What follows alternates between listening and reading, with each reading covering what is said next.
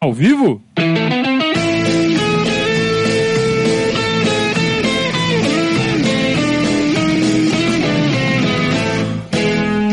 Opa, se tá ao vivo.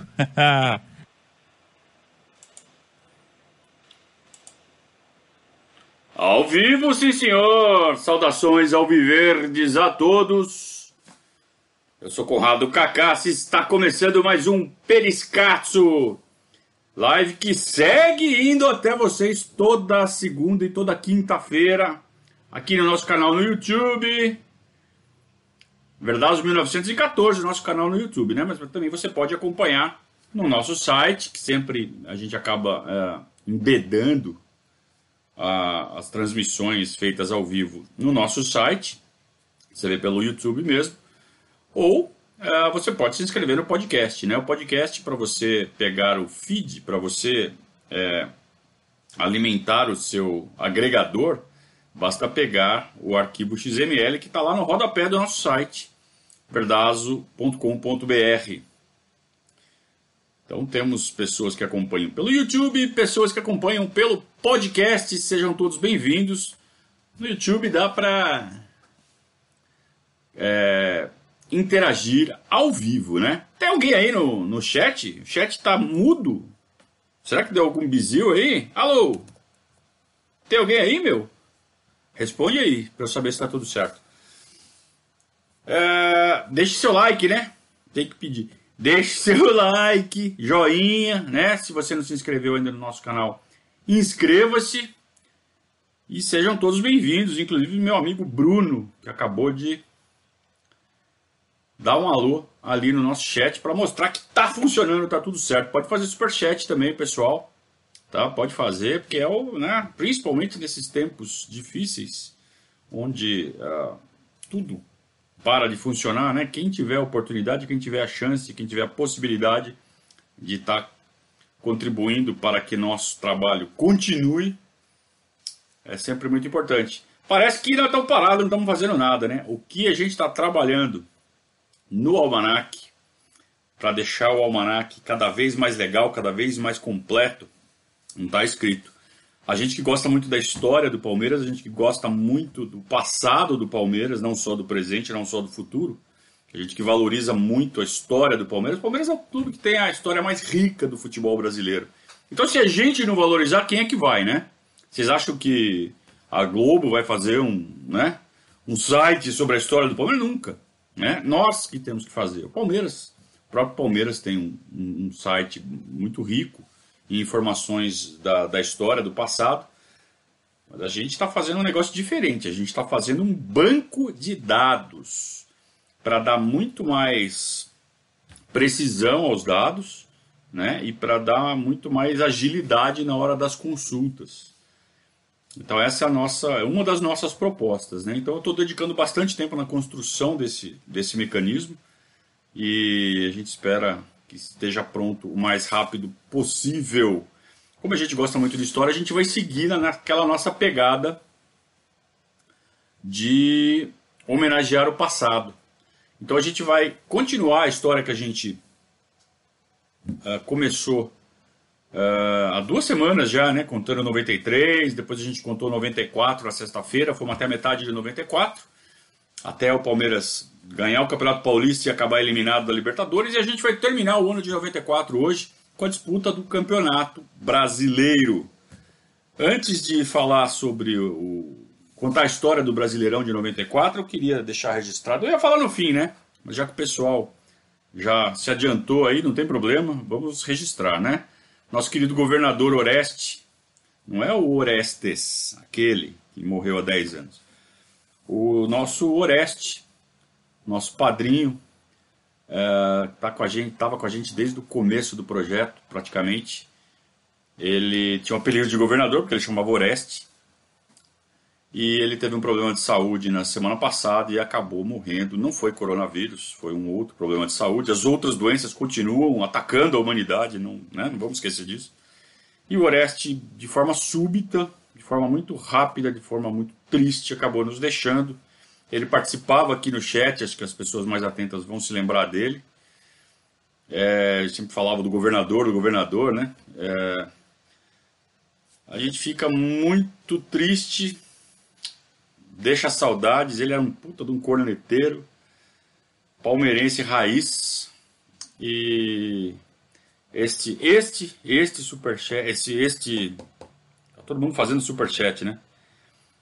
É, este Periscatso é uma homenagem ao Oreste, ele que com certeza, com certeza, vibrou muito no título de 94. Que a gente vai começar a contar a história agora. Vocês se lembram que a gente terminou o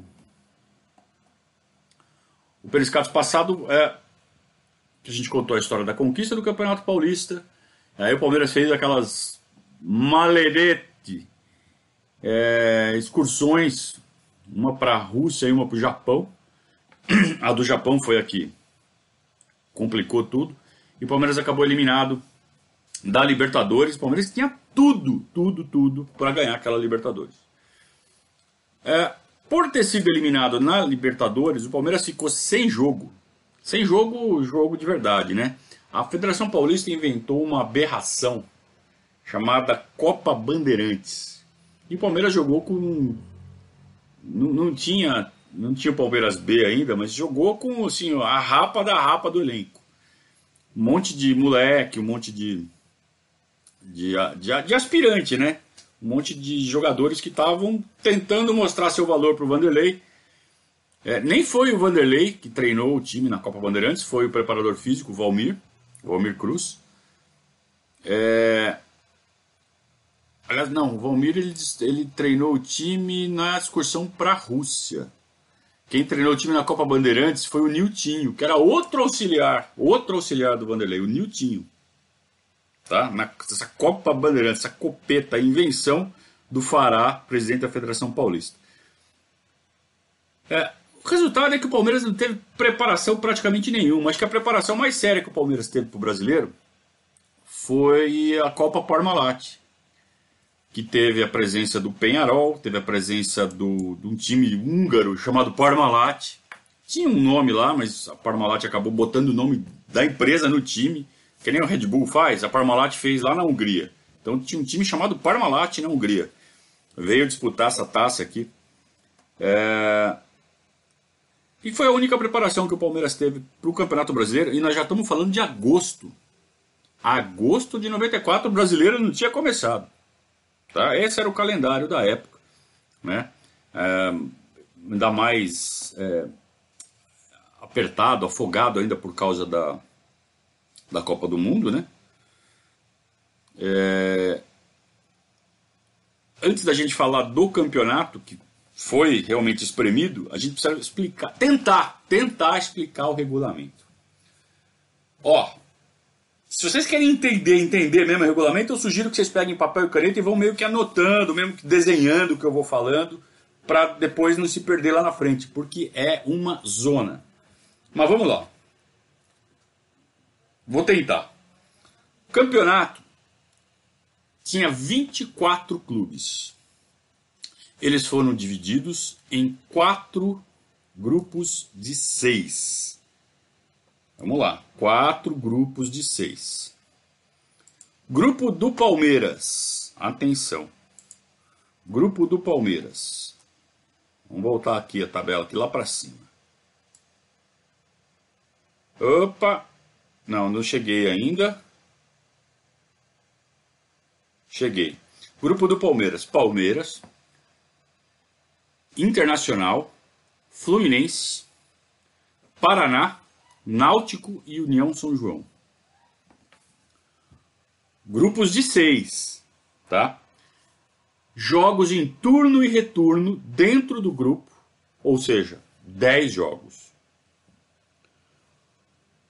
Desses seis, quatro se classificam para a segunda fase e dois se classificam para a repescagem, ou seja, ninguém é eliminado. Os quatro de cada grupo, os quatro melhores, vão se juntar aos quatro melhores dos outros grupos, formam 16, e desses 16 vão sair 6. Os dois últimos se juntam aos dois últimos dos outros grupos, fazem um grupo de oito, uma repescagem, e desses oito vão sair dois para o mata-mata final. Então sai seis dos melhores e dois dos piores. Então essa primeira fase de 10 jogos ela não vale nada. Ela só posiciona os times é, para a corrida até o mata-mata. Então você tem dois caminhos. Ou você fica entre os quatro primeiros, disputa com os melhores times, seis vagas em 16 possíveis, 16 candidatos, ou você fica entre os piores e disputa duas vagas entre os oito piores. Então, isso tudo era feito para quê? Para que um, um dos times queridinhos, um dos times preferidos, para que ninguém fosse eliminado de cara, para começar. Né? Então era um jeito dos times se manterem em atividade e para ninguém ser eliminado, todo mundo continuar tendo chance. Que, que falta de vergonha, né? Fazer um regulamento desse. Muito bem. Os que se classificaram em primeiros, eles se, eles se dividem em quatro grupos de quatro. É isso? Não. São 16 times, dois grupos de oito. Dois grupos de oito. Tá? Tem 16 times, eles são divididos em dois grupos de oito. Esses 16 times vão concorrer por 16 vagas. Por, por 6 vagas. 16 times para 6 vagas. Dois grupos de 8. Primeiro você joga dentro do seu próprio grupo só turno, só ida. O campeão, então são sete jogos. O primeiro lugar passa.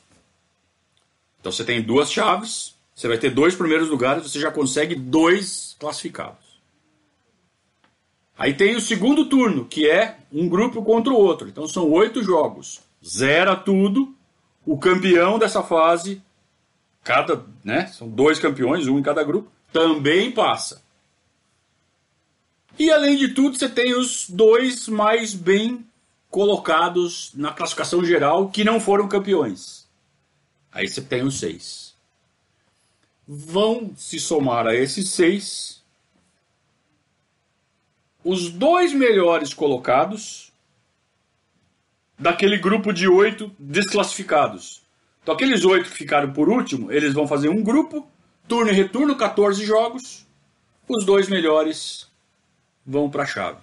Então, por exemplo, o Atlético Mineiro, que ficou em último lugar, da, penúltimo último lugar da sua chave lá no começo, ele foi para esse grupo de oito, dos oito piores, ganhou esse grupo dos oito piores e foi para o mata-mata final.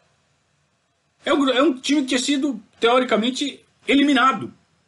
Mas não, ele pegou o caminho mais fácil. Ele foi cruzar de novo com os piores times para ir para o mata-mata final. Então você tinha você tinha dois caminhos. 6 em 16. Ou, entre os melhores, né? Você tinha seis vagas entre os 16, fazendo uma proporção é 3 oitavos. Ou você tinha uma proporção de 2 para 8 entre os piores. Porra, era mais fácil você ser eliminado. Olha o regulamento que os caras inventaram. Deu para pegar a ideia? Então vamos lá. Vamos em frente. Grupo do Palmeiras. Palmeiras, Fluminense, Internacional, União São João e Náutico. Tá? Foram 10 jogos, né? São 5 adversários, 6 em cada grupo, 5 adversários e de volta 10 jogos. Palmeiras ganhou 9 e empatou 1. Trucidou o grupo. Não precisava, mas trucidou o grupo. Uh, time base: Beloso, Cláudio, Antônio Carlos, Kleber, Roberto Carlos, Amaral, César Sampaio e Amaral, Zinho, Rivaldo, Edmundo e Evair. O Amaral era titular. Quando acabou essa primeira fase, o Flávio Conceição ganhou espaço e ganhou a posição do Amaral. Então, na segunda fase, o time base era esse mesmo, só que o Flávio Conceição no lugar do Amaral. Então, do meio para frente era Sampaio, Conceição, Zinho, Rivaldo, Edmundo e Evair. Puta time. Amigos, o Palmeiras de 96 era espetacular. Mas quando pegava um time forte pela frente, às vezes emperrava. Às vezes emperrava. Esse time do Palmeiras, de 94, ele era mais competitivo que o de 96. Ele chegou a perder alguns jogos, jogando com o time principal. Mas era difícil isso acontecer. Mas era muito difícil. É, ele, praticamente não tinha fragilidades. O time de 96 do Palmeiras ele tinha fragilidades na defesa. É que o time não perdia a bola. Mas pegasse o time bom pela frente ia tomar gol. Esse time de 94 do Palmeiras era era um time foda. Tanto que um dos jogos que esse time fez durante essa temporada, olha que maluquice. primeira fase não foram 10 jogos, Primeiro turno e segundo turno dentro da própria chave, 5 e 5. Palmeiras ganhou 9 e empatou 1. No meio disso, o Palmeiras arrumou tempo para ir para a Espanha, fazer um amistoso com o Real Madrid. E foi 3 a 2 para o Real Madrid. O terceiro gol do Real Madrid foi aos 43 do segundo tempo. Jogo pau a pau com o Real Madrid. Tá? Esse time do Palmeiras. Jogando lá no Santiago Bernabéu, né? Porque se viesse jogar aqui, não sei que se dava pro Real Madrid, não. É, então esse time era muito, muito, muito bom.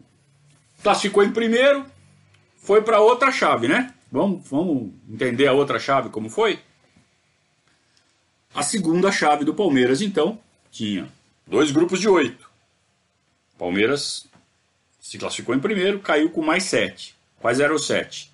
Sport, São Paulo, Bahia, Santos, Botafogo, Flamengo e Paraná Clube. Tá? Lembrando, desses sete, desses oito, você ia fazer um turno dentro da própria chave. O primeiro se classificava. Aí zerava tudo, você fazia um segundo turno só contra os clubes da outra chave o primeiro se classificava e aí, por é, índice técnico, entravam mais dois. Então o Palmeiras é, fez os primeiros sete jogos, né, dentro do próprio grupo.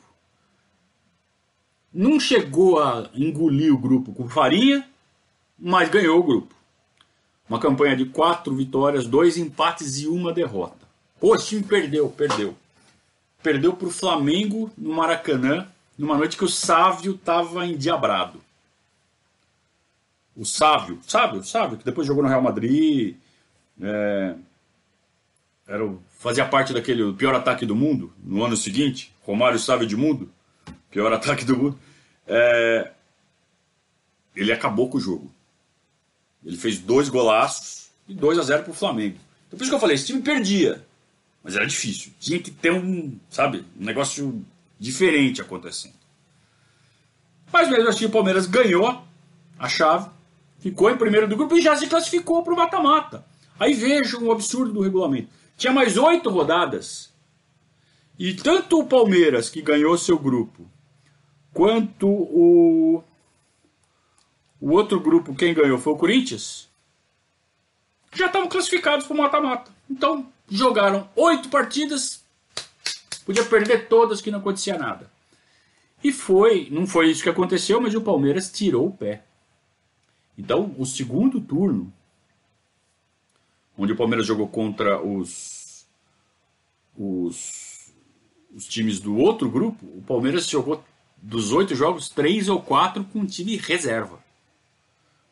Jogou com os titulares para não perder ritmo em algumas partidas, as mais importantes, mas em outras jogou com time reserva e perdeu. Tanto que o Palmeiras ficou em sétimo, entre os oito, o Palmeiras ficou em sétimo nessa segunda fase. Segundo turno da segunda fase. E tanto faz. Né? Importante lembrar que na última partida do primeiro turno da segunda fase, a que garantiu a vaga ao Palmeiras, foi um empate em 2 a 2 com o São Paulo em que o Edmundo fez dois gols e arrumou a briga arrumou um sururu. Ele deu um soco na cara do André Luiz, entrou o Juninho Paulista na briga, Juninho na época no São Paulo, ele só veio jogar no Palmeiras 12 anos depois. Acabaram expulsos o Juninho e o, Edmundo, logo de cara. E ainda depois, no, depois que a confusão acabou, o juiz ainda mandou embora mais dois de cada lado. Deixa eu ver se eu lembro aqui. Se eu lembro não, né? Vou pegar a anotação aqui. É, então, os dois times acabaram com oito. Ó, expulsos. Antônio Carlos e César Sampaio pelo Palmeiras, Gilmar e Miller pelo São Paulo. Além do Edmundo e do Juninho. O São Paulo perdeu a vaga. Precisava ganhar do Palmeiras. Não ia nem adiantar, porque o esporte estava na frente do São Paulo. Mesmo que o São Paulo ganhasse, o São Paulo não ia se classificar. É, porque o esporte estava inalcançável já. Quem podia passar o esporte era o Palmeiras caso empatasse ou ganhasse. O Palmeiras empatou, conseguiu a vaga, o São Paulo não conseguiu tirar a vaga do Palmeiras. A missão de São Paulo naquela tarde era tirar a vaga do Palmeiras. E aí vinha o segundo turno. O segundo turno da segunda fase. E aí zerou tudo. E aí a gente conseguiu os seis classificados para a fase final. Os outros dois vieram da onde? Do grupo da repescagem. Então vamos lá, vamos dar nome aos bois. No nosso grupo, primeiro turno, campeão Palmeiras. No outro grupo, no outro grupo, campeão Corinthians, primeira fase. Aí, segundo turno da segunda fase, campeão Guarani, no nosso grupo, não, no grupo de lá. E Botafogo no nosso grupo. Botafogo ganhou o nosso grupo. O Palmeiras em sétimo de oito. É, e por índice técnico, índice técnico, né, por agregar os pontos ali, blá, blá, blá, foi ainda o São Paulo e o Bahia. Então você tem Palmeiras, Corinthians, Guarani, Botafogo, São Paulo e Bahia. E os dois da repescagem, os times lá da ruindade lá que ficaram para trás lá na primeira fase, jogaram 14 jogos, ida e volta, e se classificaram para a final. Bragantino e Atlético Mineiro. Tá? O Atlético Mineiro ainda ficou em segundo nessa, nessa, nessa fase. E aí a gente formou, então, a chave do mata-mata do Campeonato Brasileiro de 94. Guarani e São Paulo. Vencedor pega o vencedor de Palmeiras e Bahia. Então, a nossa chave: Guarani, São Paulo, Palmeiras e Bahia. Do outro lado, Botafogo e Galo, Corinthians e Bragantino. Olha a chave baba do Corinthians. Botafogo e Galo, Corinthians e Bragantino. Muito bem. Palmeiras e Bahia. Bom lembrar que o Edmundo é, arrumou aquela briga com o São Paulo, continuou jogando dois, três jogos, foi suspenso preventivamente. Cumpriu três jogos. Aí acabou a suspensão preventiva, ele jogou um jogo contra o Vasco ali nesse, nesse nessa fase que o Palmeiras não estava dando nada. Aí veio o julgamento do, do STJD. Pegou oito jogos, então ele já tinha cumprido três, aí ficou mais cinco fora. Esse mais cinco fora significava um jogo da fase de, de turno, dois jogos das quartas de finais e dois jogos da semifinal. Esse julgamento ele foi atrasado, ele foi sendo postergado exatamente para pegar as partidas finais. Tentar tirar o Palmeiras da frente. Então o Palmeiras jogou contra o Bahia sem o Edmundo. E foi jogar lá, primeiro jogo lá na Fonte Nova. E esse jogo foi complicado, foi chato lá. Aqui não foi tão difícil, mas lá foi. Então o Roberto Carlos abriu o placar o Bahia empatou já no, no segundo tempo. E o Palmeiras só foi ganhar com o gol do Maurílio aos 42 do segundo tempo. Partida de ida lá. Bom, você ganha a partida de ida lá, fica tudo mais, né, mais tranquilo para jogar a segunda partida aqui. Mas o time do Bahia era chato. O goleiro do Bahia era o Jean, que é pai desse Jean que estava no São Paulo aí até outro dia. Né? É... O centroavante do Bahia era o Marcelo Ramos. Aquele Marcelo Ramos. Adora fazer, adorava fazer gol na gente, né? Dessa vez ele não fez. Aí na partida da volta, no Pacaembu, o Palmeiras ganhou com tranquilidade, 2 a 1 abriu 2 a 0 já estava com um gol de frente, tocou a bola, depois tomou um gol no finalzinho, 2 a 1 de novo, mas foi bem tranquilo a partida da volta. Um puta de um calor, gente, eu me lembro muito bem, lá no Pacaembu, aquele solão na testa. É, Palmeiras ganhou do Bahia 2 a 1 Vamos para a semifinal com o Guarani. O Guarani, vocês se lembram, foi campeão da, da, da chave no, no segundo turno. Era um time forte.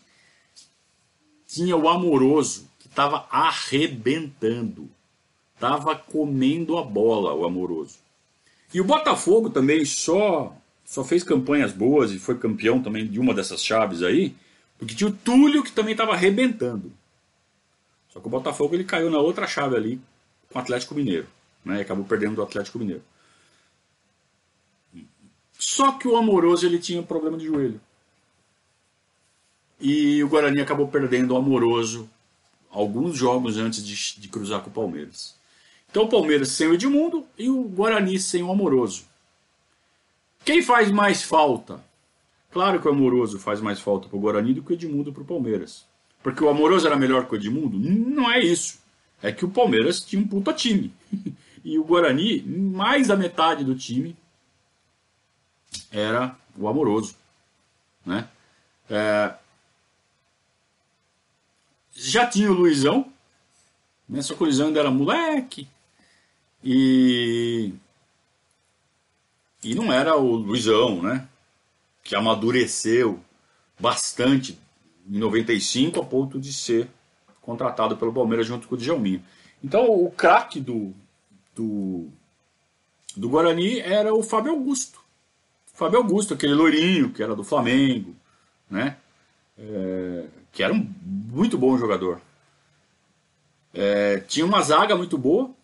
O Cláudio, que depois veio jogar no Palmeiras em 96 também, ao lado do Sandro, né? Ele era reserva, né? Era Sandro e Kleber, mas sempre que machucava alguém ou não podia jogar, jogava o Cláudio. É, e aquele Jorge Luiz, que jogou em tudo que é time grande também, né? Era o Diego Souza da época, jogou em todos os times grandes. Quarto zagueiro, bom, bom quarto zagueiro. É... Então o time do Guarani era chato. Chato, chato, chato. Tanto que é, tinha feito mais pontos que o Palmeiras, porque o Palmeiras tinha largado a segunda fase. O Guarani tinha vantagem de jogar o segundo jogo em casa. Então o primeiro jogo foi no Pacaembu, na semifinal. E o Guarani saiu na frente 1 a 0 gol do Júlio César. Ponto esquerdo falava, nossa senhora, o que, que esse Guarani, sem o amoroso, tá querendo aprontar, né? É, não demorou muito, tá? O Clebão empatou o jogo dois, três minutos depois.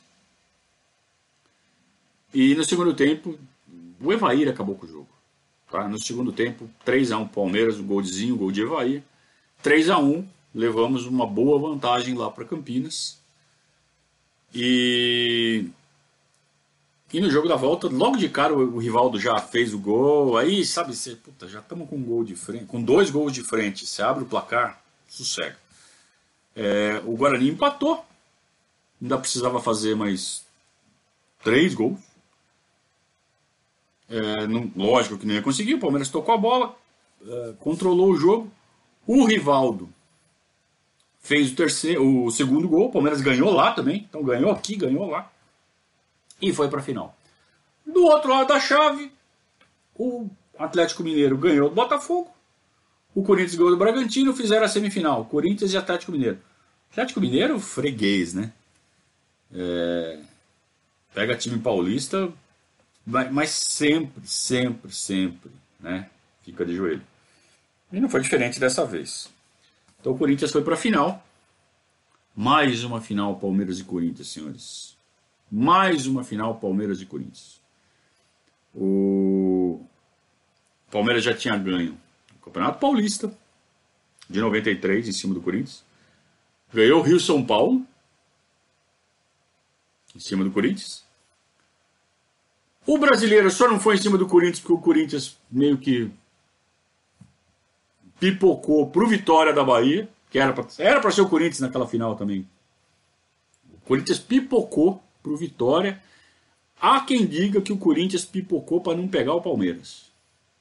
Mas vamos perder o Palmeiras de novo, não vai dar. Vamos sair antes. É, assim como eles fizeram nas duas últimas Libertadores, né? A desse ano e a do ano passado. Eles perderam antes para não cruzar o Palmeiras. Na verdade, acho que foi de 2017, né? Eles perderam do Colo-Colo, Valdívia, né? Eliminou eles porque eles iam cair, eles iam cruzar com a gente. Acho que foi 2017. Aí o Colo-Colo cruzou com a gente a gente despachou o Colo-Colo. Mas era para ser o Corinthians. E era para ser o Corinthians esse ano a Libertadores também. Eles fogem. Eles veem que eles vão perder, eles fogem. Então acho que foi isso que aconteceu em 93. Mas dessa vez eles achavam que eles podiam ganhar. O Marcelinho tinha vindo do Flamengo, tinha encaixado no time, estava fazendo gol de falta. Eles lembraram do Neto como se fosse um novo Neto. E eles acharam que eles podiam ganhar da gente. E aí veio o primeiro jogo da final. Mas eu vou falar do primeiro jogo da final depois que eu der o recado. Né? Tem um recado importante para dar aqui, que é da conduta contábil. Vamos lá. Prestigie, prestigie os parceiros do Verdazo. A conduta contábil, você sabe, é uma empresa de assessoria contábil que faz toda a parte burocrática da sua empresa ou do seu negócio, você que é profissional liberal, você que é pequeno e médio empresário. E também vai fazer, qualquer que seja a sua ocupação, a sua declaração do imposto de renda à pessoa física. Então, se você ainda não fez, se você está moscando, o tempo está passando, o relógio está andando e você ainda não entregou, corre, velho. Junta tudo e manda para a conduta contábil. Mas manda mesmo. Parceiro do Verdazo. É, prestigie os parceiros do Verdazo. Vão fazer o trabalho certinho, direitinho, bonitinho e você vai receber rapidamente a sua restituição. Quanto mais rápido você mandar a papelada, né? Também não, né? não tem mágica. Então você prestigia os parceiros do Verdazo e recebe em contrapartida um excelente serviço.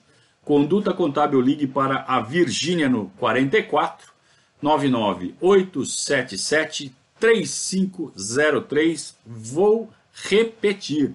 44 99877 3503. Fale com a Virgínia, fale que viu aqui no Verdazo que aí o tratamento vai ser melhor ainda, e entregue a sua declaração de imposto de renda à pessoa física. E se você tem o seu negócio, se você está aproveitando essa parada de coronavírus, né, para reorganizar aí, aproveita, aproveita para reorganizar, inclusive, essa parte né, que fica nos bastidores do seu negócio e coloca tudo nas mãos da conduta contábil. Eu fiz isso com, os, com a papelada do Verdazo, tá tudo lá na mão da dona Virgínia.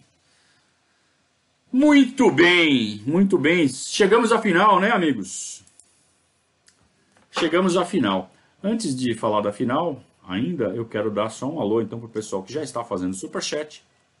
O Juliano, o Dr. Marcelo lá de Campo Grande, o Fred, uh, que também é padrinho, né? O Bruno, que também está todo mundo prestando homenagens aqui ao, ao governador Oreste. E, e o Douglas, né? O Douglas, padrinho 001, que está comentando aqui a comemoração do primeiro gol do Edmundo contra o São Paulo. Foi uma das fotos mais emblemáticas dele, que ele sai correndo com cara de animal, sem dúvida nenhuma. Uma das fotos mais famosas do Edmundo com a camisa do Palmeiras é comemorando o gol contra o São Paulo nesse jogo que ele estava possuído, né? Ele estava realmente possuído é, tanto que marcou dois gols e acabou com o jogo, literalmente, porque armou um sururu. E o Neme Adas, que acabou de fazer mais um superchat, ele que sempre faz, nunca falha, né? Ele tá falando que tava lá! É, também. Todo mundo que tem idade, acho que tava lá naquela época, né? Era uma delícia. Não tinha como não ir naqueles jogos, mesmo sendo né, no Morumbi, no Pacaembu, não tinha como perder. Muito bem, chegamos às finais. Vamos lembrar que o Edmundo estava de volta, cumpriu a suspensão. Né? O Palmeiras passou pelo Guarani sem o Edmundo. E o Edmundo voltou para disputar a final.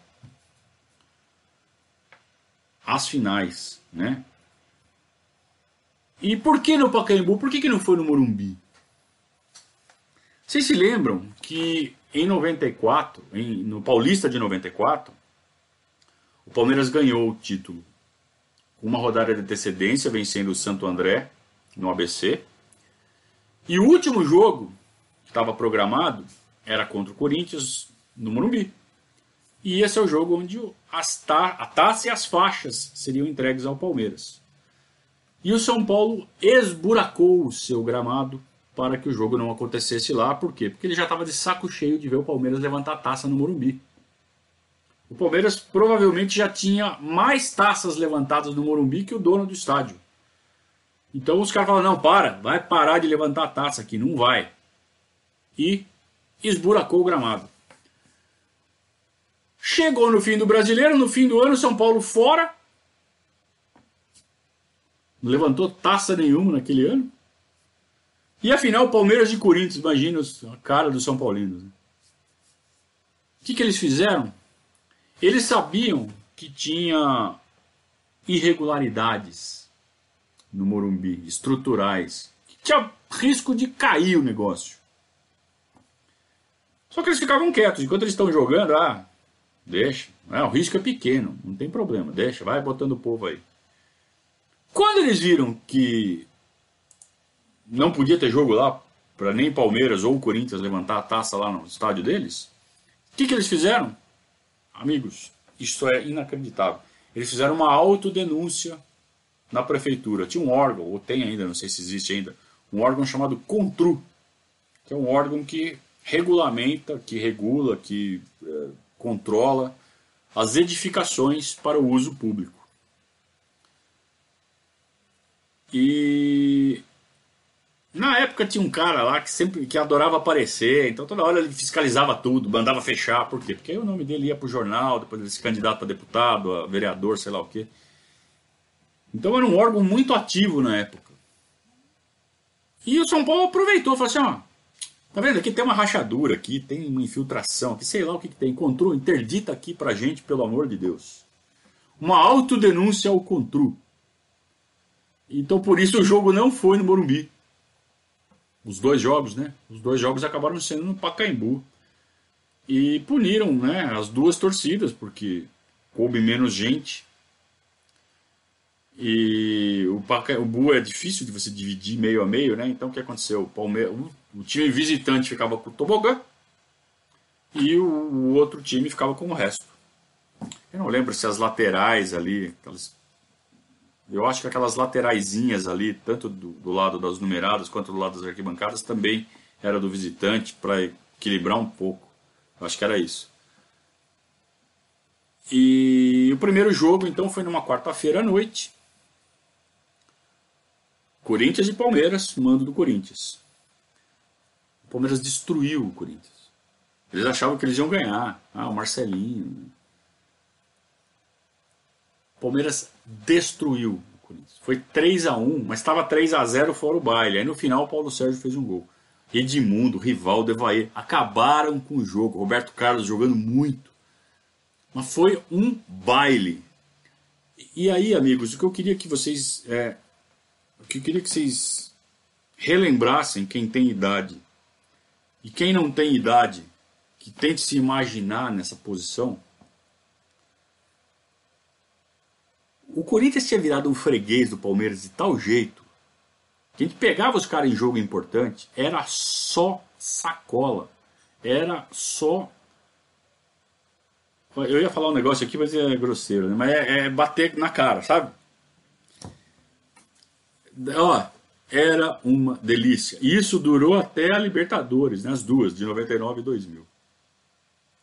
Foi uma década em que a gente pegava o Corinthians e, e ó, na cara. é, é, era sensacional, era muito gostoso.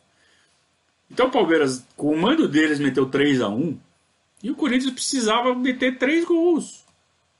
Precisava meter 3 a 0 na volta. No domingo. Esse jogo foi na quarta-feira à noite. Então no domingo, quatro dias depois, o Corinthians precisava meter 3 a 0 no Palmeiras. Sabe quando? Nunca. E aí o jogo da volta, mando do Palmeiras. Daí o Pacaembu inteiro de palmeirense, só o tobogã De Corinthians eles não conseguiram encher nem a parte deles, não encheu a parte deles. A nossa lotado, transbordando. Né? E na época não, não tinha essas coisas de assento no, sabe, limitado. É, quem chegasse, se tivesse ingresso impresso, entrava. Vai, põe para dentro, põe para dentro, põe para dentro. E o Corinthians até que saiu na frente. Bem cedinho, fez 1 a 0 com um minuto. Aí você falava, nossa, será, né? Gol do Marques. Nossa, com três, com três minutos toma zero pro Corinthians, e eles precisavam fazer só mais dois. Só mais dois. Mas que nunca. Fizeram um gol ali na sorte. É, mas não chegaram nem perto de ameaçar o Palmeiras. Palmeiras com a bola no pé, tocando, sabe, controlando o jogo, cadenciando um puta de um calor. Aquele calor que eu falei que estava no jogo do, do, do, Bahia, do Guarani, o mesmo calor, um absurdo de calor. Jogo do Bahia, né? Do Guarani não. É, mas muito quente. Aquele dezembrão escaldante. E só que estava 0 a 1 um, né? A gente não queria ganhar o título com derrota. Aí o Rivaldo foi lá e resolveu, né? O Edmundo fez a jogada, o Rivaldo fez o gol aos 36 de segundo tempo para empatar. O Palmeiras não ganhar o título com derrota, né? 1 um a 1 um, aí puta festa, né? E aí comemoramos mais um título brasileiro. E vamos lembrar que era o quinto título em 18 meses. Se você for lembrar que a gente ganhou o título em junho de 93 e nós estamos falando de dezembro de 94, então entre junho de 93 e dezembro de 94 são 18 meses. Os cinco títulos, cinco troféus em 18 meses. Tudo título, quer dizer, tira do Rio São Paulo, vai. O resto é tudo título grande. O Paulista na época era grande, era enorme, era gigante. E brasileiro sempre foi brasileiro. Então, que época abençoada. Que época maravilhosa, que delícia. E sempre, sempre batendo no Corinthians. E batendo no São Paulo também, inclusive literalmente. Então, assim, é, o domínio era tão grande, era tão absurdo o domínio do Palmeiras. Ser palmeirense na, naquela época, aqueles 18 meses, tendo passado a fila inteira, mas ó, a gente está tirando atraso. Mas tirando atraso, mas com gosto. Por isso que eu sempre falo, valeu a pena, sabe, se fosse escrever a história da fila, para depois sair da fila do jeito que saímos, e, e tudo que foi feito depois, o embalo que o Palmeiras pegou, ah, valeu. Valeu a pena. Cada segundo da fila valeu a pena. Porque o, o payback foi. Não, não tem palavras. Não tem, é difícil transformar em palavras o que a gente. É, que a gente foi feliz naquela época. Uma pena que a transição para 95 não foi tão boa, não foi tão, tão legal. É, porque no final de 94 a gente acabou perdendo apenas César Sampaio, Zinho e Evair. Apenas. Você destrói o meio de campo, você tira o, a referência da frente. A diferença. A gente tinha um monte de craque, mas o Evair era né? Ele era 30, 40% do time. Você perdia o Evair, você perdia bastante. Você perdia o Edmundo, as coisas ainda continuavam acontecendo. Você perdia qualquer um, as coisas ainda continuavam acontecendo. Você perdia o Evair, complicado. Então a gente perdeu César Sampaio, Zinho e Evair. César Sampaio foi o que menos fez falta, porque o Flávio Conceição cresceu demais, né? o Amaral dava conta. E o Palmeiras ainda contratou o Mancuso no começo de 95. Só que o Mancuso era uma. prometia demais, né? O cara era o volante do Boca Juniors. Não jogou nada. Tem gente que gosta dele, que achava que ele jogava. Eu, sinceramente, eu não vi nada no futebol do seu Mancuso quando ele veio pra cá. Ele, ele era bom, só que aqui ele não jogou essas coisas, não. É... Então a transição para 95 acabou não sendo tão boa e o Palmeiras interrompeu essa, essa mania de ganhar título. O Palmeiras estava com mania de levantar troféu. Né? Que mania, vocês não param de levantar troféu. Não paramos mesmo.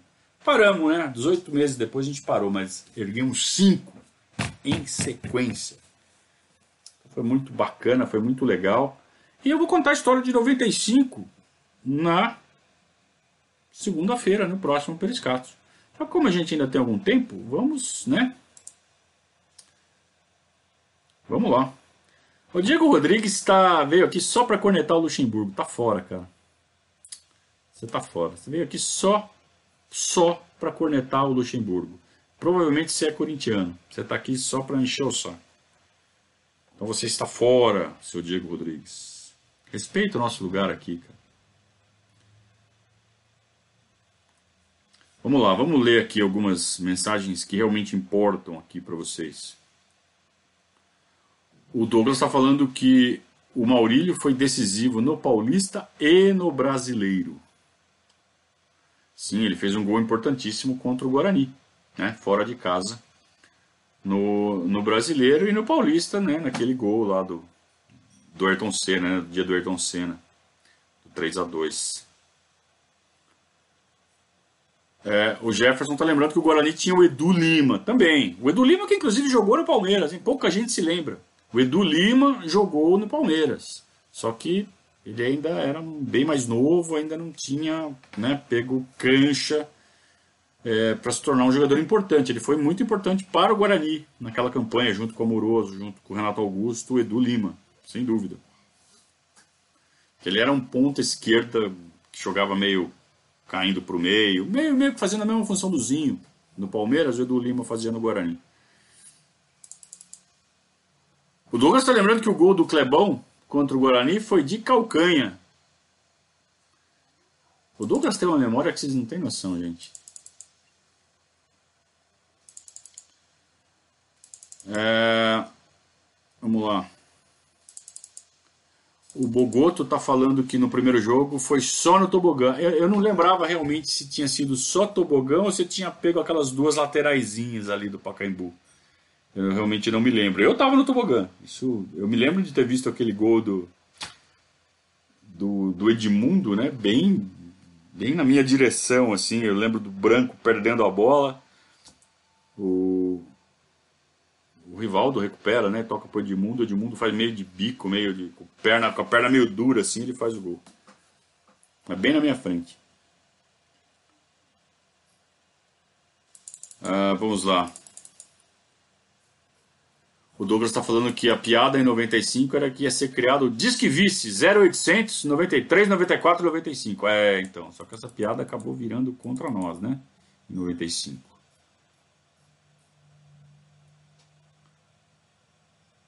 Todo mundo que estava lá lembrando, contando histórias. O Ricardo está falando que foi até meio chato na, na, segunda final, porque foi tão fácil que o Palmeiras ficou lá tocando, e quando quis foi lá e fez. Parece que foi isso mesmo, né? Aí o Douglas lembra que o Edmundo driblou o Viola, e aí virou pro Viola de novo, falou: vem de novo que eu vou driblar de novo. Aí foi três em cima dele, da voadora nele, e ele driblou os três e ainda saiu com a bola. O Edmundo era folgado. Folgado.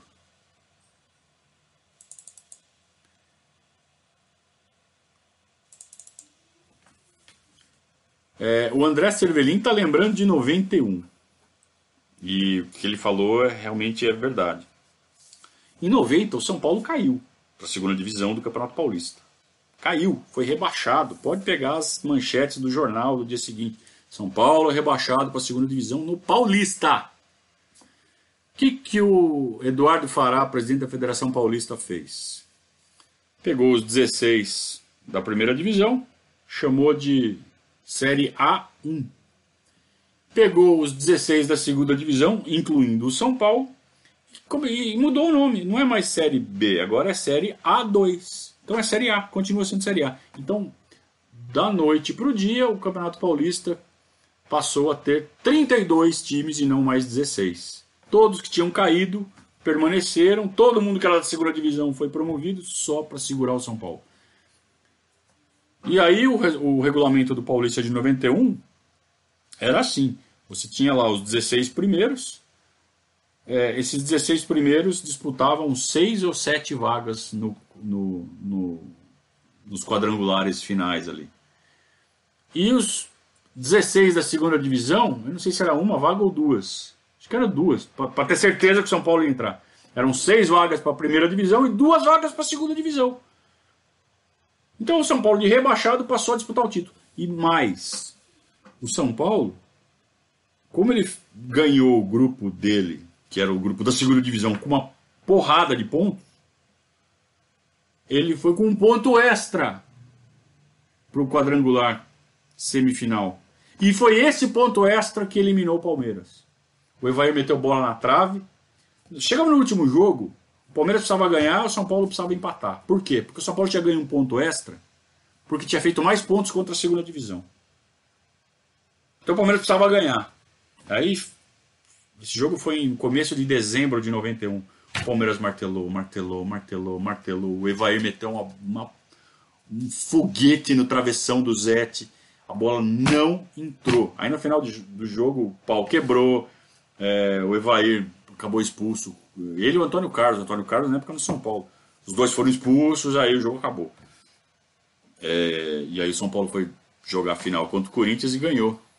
Com três gols do Raí, eu acho. O Raí tinha voltado da França só para jogar a final. Imagina, você contratava o jogador para jogar a final, podia. Tá? Aí o Raí voltou, fez três gols no Corinthians no primeiro jogo, no segundo jogo empatou, o São Paulo foi campeão. Mas não podia nem disputar o título, não podia nem jogar primeira fase, porque tinha sido rebaixado. Jogou, ainda levou um ponto de lambuja, e foi esse ponto de lambuja que fez o São Paulo se classificar para a final. Essas coisas faziam a nossa fila ficar tão dolorida, mas tão dolorida. Falava assim, pô, não é possível a gente ser eliminado por causa disso. E fomos. Oh, o Palmeiras já foi eliminado por causa de ponto extra vindo da segunda divisão. Palmeiras já foi eliminado porque teve que perdeu ponto por causa de jogador dopado. O único, único caso da história do futebol em que um time perde ponto porque o jogador estava dopado. Na época o Mário Sérgio, em 84. O Palmeiras foi eliminado por causa de cartão amarelo no Rio São Paulo de 2002. Só Palmeiras, cara. Só acontece com o Palmeiras essas coisas. Não acontece mais. Ah, muito bem. O Jefferson está falando que o gol do título foi Amigos em Ação, Edmundo e Antônio Carlos. Não entendi. Que gol do título que foi Edmundo e Antônio Carlos? Confundi? A volta do Raí foi em 98? Confundi. Confundi. Obrigado pela correção, Douglas e Amauri. Mas aquele 3 a 0 eu ainda tenho na cabeça que o Raí voltou do nada. Não, vocês têm razão. Vocês têm razão. O Raí não tinha saído nada. Tava no São Paulo, tava jogando e fez três gols. Foi isso mesmo. Tá certo. Gol do Edmundo foi no passe do Evair e não do Rivaldo? Douglas falou, tá falado, cara.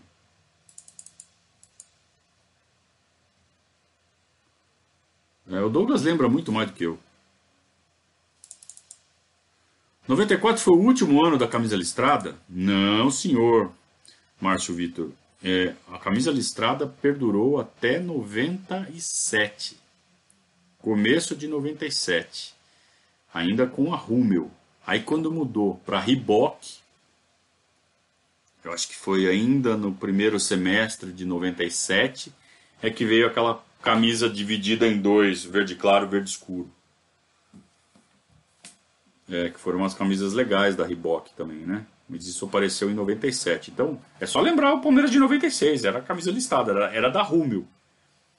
É, e durou até o primeiro, meados do primeiro semestre de 97.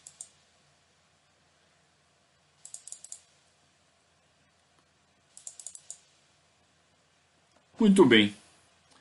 É isso, gente. É, eu, eu adoro falar de 94. É, foi um ano que eu vivi intensamente. Pau no Corinthians, pau no São Paulo. É, a gente era um time praticamente imbatível e a gente só não ganhou aquela Libertadores porque o Mustafa ferrou com a gente. Mais uma vez, né? Esse senhor, a vida dele é ferrar com o time de futebol do Palmeiras. A vida dele é manter o poderzinho dele lá no clube social, nem que isso custe títulos e mais títulos para o Palmeiras. É, e essa foi mais uma. A gente deixou de ganhar aquela Libertadores por causa do Mustafa. Isso eu não tenho dúvida. Tá? É, mas mesmo assim foi um ano glorioso. Né? Menos mal que o São Paulo acabou perdendo para o Vélez, a final da Libertadores, então não ganhou. E 94 foi um ano verde, verde, absolutamente verde. O Palmeiras ganhou tudo que disputou. Não ganhou a Copa do Brasil porque deu um vacilo, só isso. E foram dois títulos gigantes, né? Na mão do Luxemburgo, e tinha um bobão aí falando mal dele. Para encerrar, só vou responder a pergunta do meu amigo Samuel. Ele pergunta assim: o que pesou mais, a saída do Evair do Palmeiras ou do Rich Sambora do Bon Jovi? É, o Samuel que é um fã do Bon Jovi, né? Então toda vez que, você, que ele lembra que o Evair saiu do Palmeiras e que o Rich Sambora saiu do Bon Jovi, ele chora, mas chora, chora copiosamente. É, como para mim o peso é bem diferente, eu não tenho dúvidas, né? Claro que a saída do Evair do Palmeiras. Embora o Rich Sambora seja, talvez, talvez não, certamente, né, a única coisa de valor né, do grupo Bon Jovi. Bon Jovi tem o John Bon Jovi, que é o cantor, é o vocalista, o grupo se chama Bon Jovi. E um rockzinho de mulher, né? é, mas o, o, guitarrista é bom, né? O Rich Sambora é muito bom. Tô certo ou não, Samuel? É isso aí, rapaziada. Espero que vocês continuem se cuidando. Espero que vocês continuem tomando todas as precauções. Uh, os números começam a dar sinais de que a coisa está se dissipando, mas nem por isso é hora de abrir a porteira. Vamos continuar em casa, vamos continuar tomando todos os cuidados, torcendo para que as autoridades tomem a decisão mais sábia porque você tem que ponderar economia e saúde pública. E para fazer isso tem que ter muita responsabilidade, muita, muito bom senso e dados confiáveis. Então a gente torce para que as autoridades tenham essa sabedoria para abrir a porteira na hora certa, para minimizar os danos. Os danos são inevitáveis, ou na economia, ou na saúde pública, na saúde pública, ou ambos. Mas uh, o jeito que vai minimizar esses danos é saber a hora certa de abrir a porteira. E a gente torce para que os nossos governantes, nossas autoridades públicas, e não estou falando só de presidente, não, estou falando de todo mundo que está envolvido, que eles tenham a maior sabedoria possível. Segunda-feira estaremos de volta. Vamos falar de 95, como a gente já antecipou aqui um pouco. Não foi um ano muito bom. A virada não foi tão feliz, até porque você repor a perda de César Sampaio, Zinho e Evaí não era fácil. Não foi fácil e não, não foi bem sucedido. Mas eu vou contar essa história toda na segunda-feira. Não é só porque não tem título que vocês não vão voltar aqui, né? O que importa é o papo, o que importa é a gente falar de Palmeiras. Tá certo, gente? Então, muito obrigado a todos pela companhia. Cuidem-se muito bem. E a gente volta na segunda com mais um Periscatso. Hoje é segunda, né, meu? na quinta. A gente volta na quinta-feira. É claro, obrigado ao, ao Gogô. Quinta-feira, quinta-feira tem mais periscado. Tá bom? grande abraço a todos e saudações ao Viverdes.